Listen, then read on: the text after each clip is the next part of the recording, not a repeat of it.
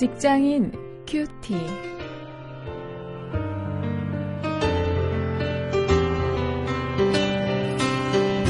안녕하십니까. 5월 27일 저는 말씀을 함께 늘 묵상하는 원용일 목사입니다.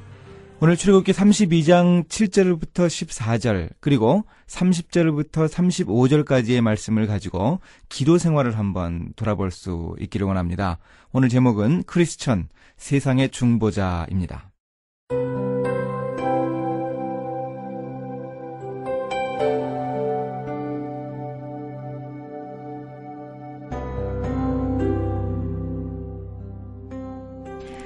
여호와께서 모세에게 이르시되 너는 내려가라.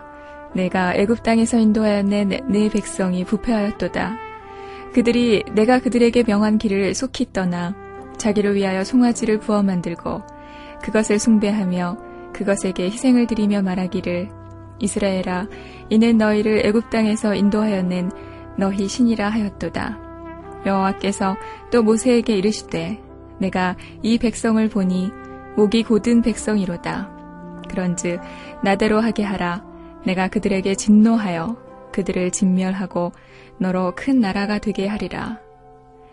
모세가 그 하나님 여호와께 구하여 가로되 여호와여 어찌하여 그 큰 권능과 강한 손으로 애굽 땅에서 인도하여 내신 주의 백성에게 진노하시나이까. 어찌하여 애굽 사람으로 이르기를 여호와가 화를 내려 그 백성을 산에서 죽이고 지면에서 진멸하려고 인도하여 내었다 하게 하려 하시나이까. 주의 맹렬한 노를 그치시고 뜻을 돌이키사 주의 백성에게 이 화를 내리지 마옵소서. 주의 종 아브라함과 이삭과 이스라엘을 기억하소서. 주께서 주를 가리켜 그들에게 맹세하여 이르시기를 내가 너희 자손을 하늘의 별처럼 많게 하고 나의 허락한 이 온 땅을 너희의 자손에게 주어 영영한 기업이 되게 하리라 하셨나이다. 여호와께서 뜻을 돌이키사 말씀하신 화를 그 백성에게 내리지 아니하시니라. 이튿날 모세가 백성에게 이르되 너희가 큰 죄를 범하였도다. 내가 이제 여호와께로 올라가노니 혹 너희의 죄를 속할까 하노라 하고 여호와께로 다시 나아가 여짜오되 슬프도소이다. 이 백성이 자기들을 위하여 금신을 만들어 싸우니 큰 죄를 범하였나이다. 그러나 합의하시면 이제 그들의 죄를 사하시옵소서. 그렇지 않사오면 원컨대 주의 기록하신 책에서 내 이름을 지워버려 주옵소서. 여호와께서 모세에게 이르시되 누구든지 내게 범죄하면 그는 내가 내 책에서 지워버리리라. 이제 가서 내가 네게 말한 곳으로 백성을 인도하라. 내 사자가 내 앞서 가리라. 그러나 내가 보응하는 날에는 그들의 죄를 보응하리라. 여호와께서 백성을 치시니 이는 그들이 아론의 만든 바 그 송아지를 만들었음이더라.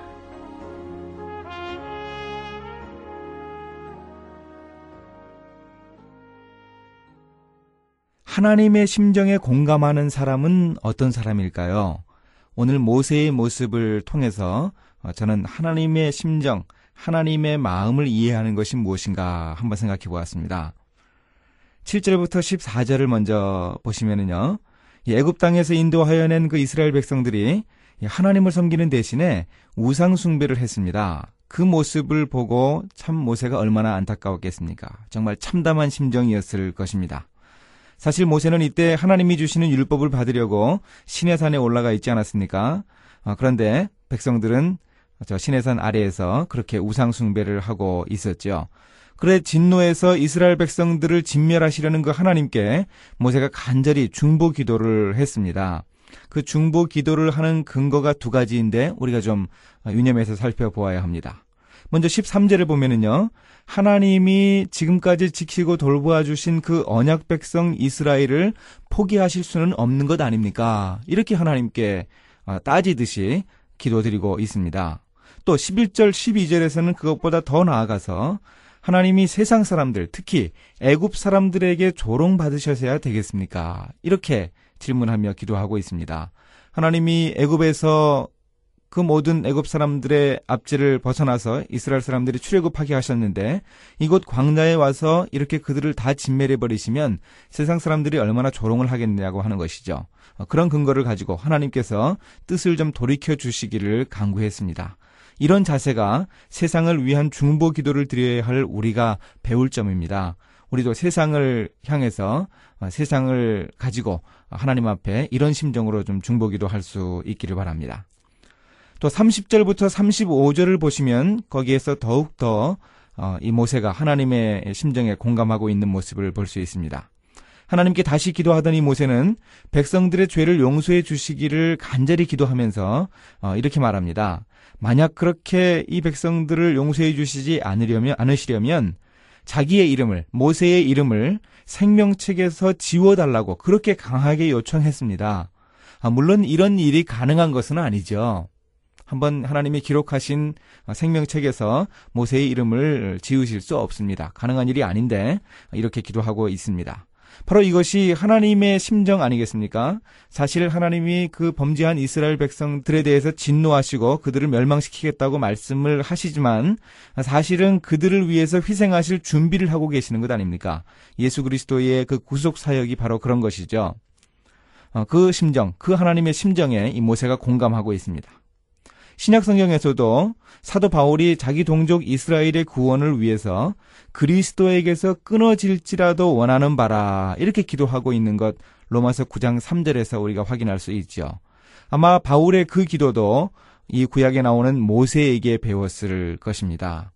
이처럼 자신들의 생명을 건 이런 기도는 세상을 위해서 십자가를 지시고 생명을 버리신 예수 그리스도의 중보 사역, 그것의 그림자고 예표라고 할 수 있죠.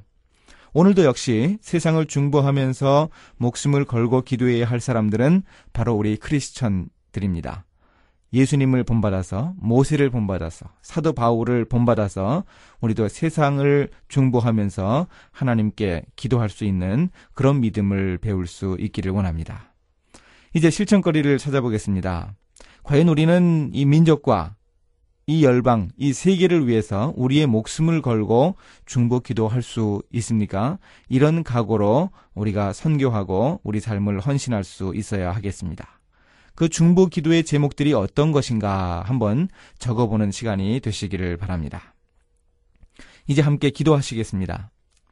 하나님, 범죄한 이스라엘 백성들을 위해 목숨을 걸고 기도했던 이 모세의 기도, 바울의 기도를 본받을 수 있게 해주옵소서.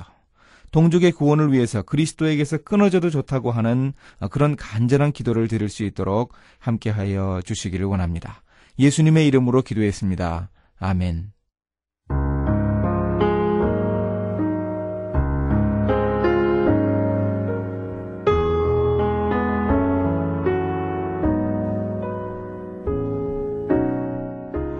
남북전쟁 때 북군의 지도자들이 모인 연회장에서 교회 대표가 링컨 대통령에게 말했습니다.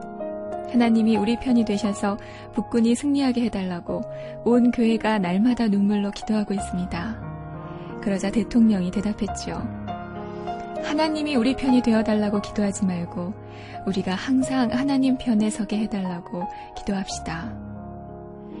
링컨의 이 유명한 말에서 우리는 기도가 나 중심이 아니라 하나님 중심이어야 한다는 교훈을 배웁니다. 세상을 위한 중보 기도가 바로 하나님의 뜻에 합당한 기도일 것입니다.